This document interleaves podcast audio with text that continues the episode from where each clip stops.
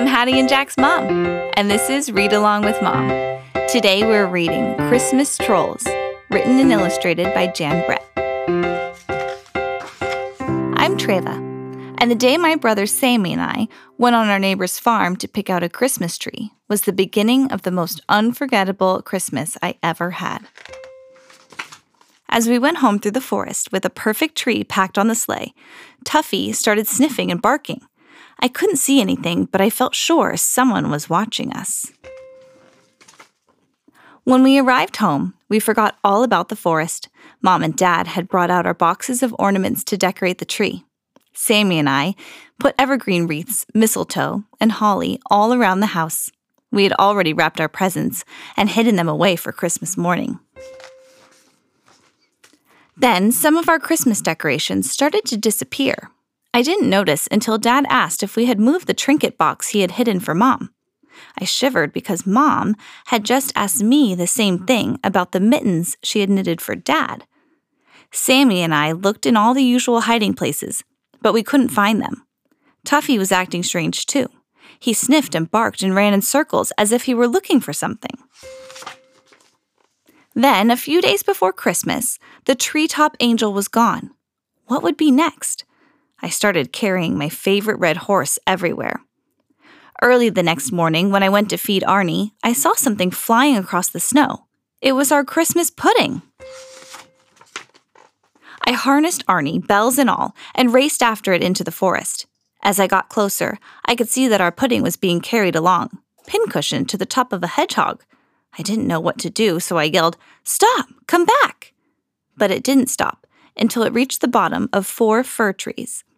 The hedgehog put the pudding down and scampered off. Just then, the trees started rocking back and forth. Suddenly, a funny looking ladder dropped down from above, and two trolls scurried down, pouncing on the pudding before I could even move. They pulled it back and forth as they went up the ladder, squabbling all the way to the top. I climbed right up after them and looked inside. There, on the floor of their troll house, were all of our Christmas things in a heap. The trolls were grabbing at them, each one wanting what the other one had.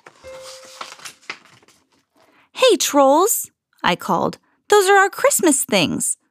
The trolls dove into the pile, clutching our gifts. Mine, they clamored. Mine, mine. I looked at them and had to smile. Their shirt tails were hanging out. Their pants were torn and patched.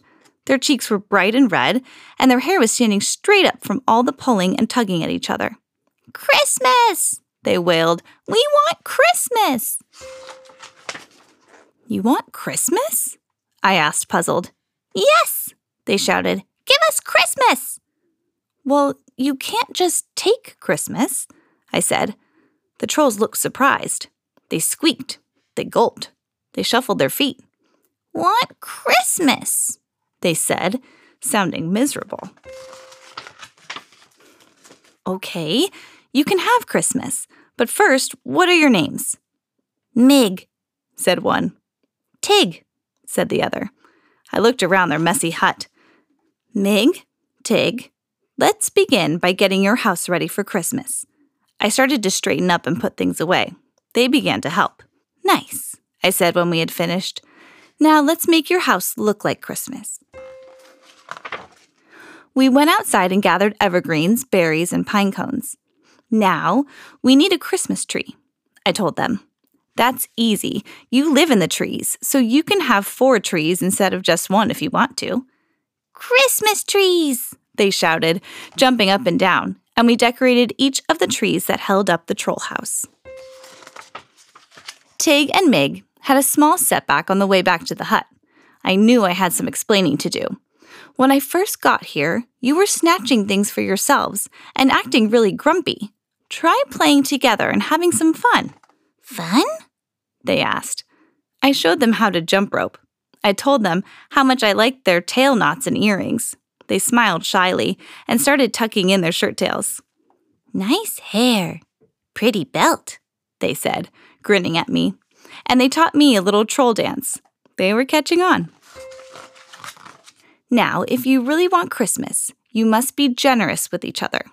If you do that, you will have Christmas right here in your troll house. The trolls cocked their heads and squinted. They were trying hard to understand. How? They pleaded. I felt my red horse in my pocket. I knew I had to show them, so I took it out and gave it to them. This is for you. The trolls squealed and jumped up and down with glee. They took turns passing my horse back and forth, happily playing with it together. It was time for me to go home. I slipped out quietly and climbed down to Arnie. To my surprise, their hedgehog had packed all of our presents on the sleigh for me to take home while we were having Christmas in the troll house. On Christmas morning, Sammy and I ran downstairs to find our tree alit with candles and our stockings filled. We opened our presents in front of the fire. But this Christmas was full of surprises. I heard a bumping and a scratching noise. Tuffy barked. I listened and followed the sounds.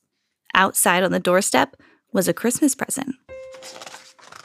I unwrapped it and found a wild and wonderful troll horse.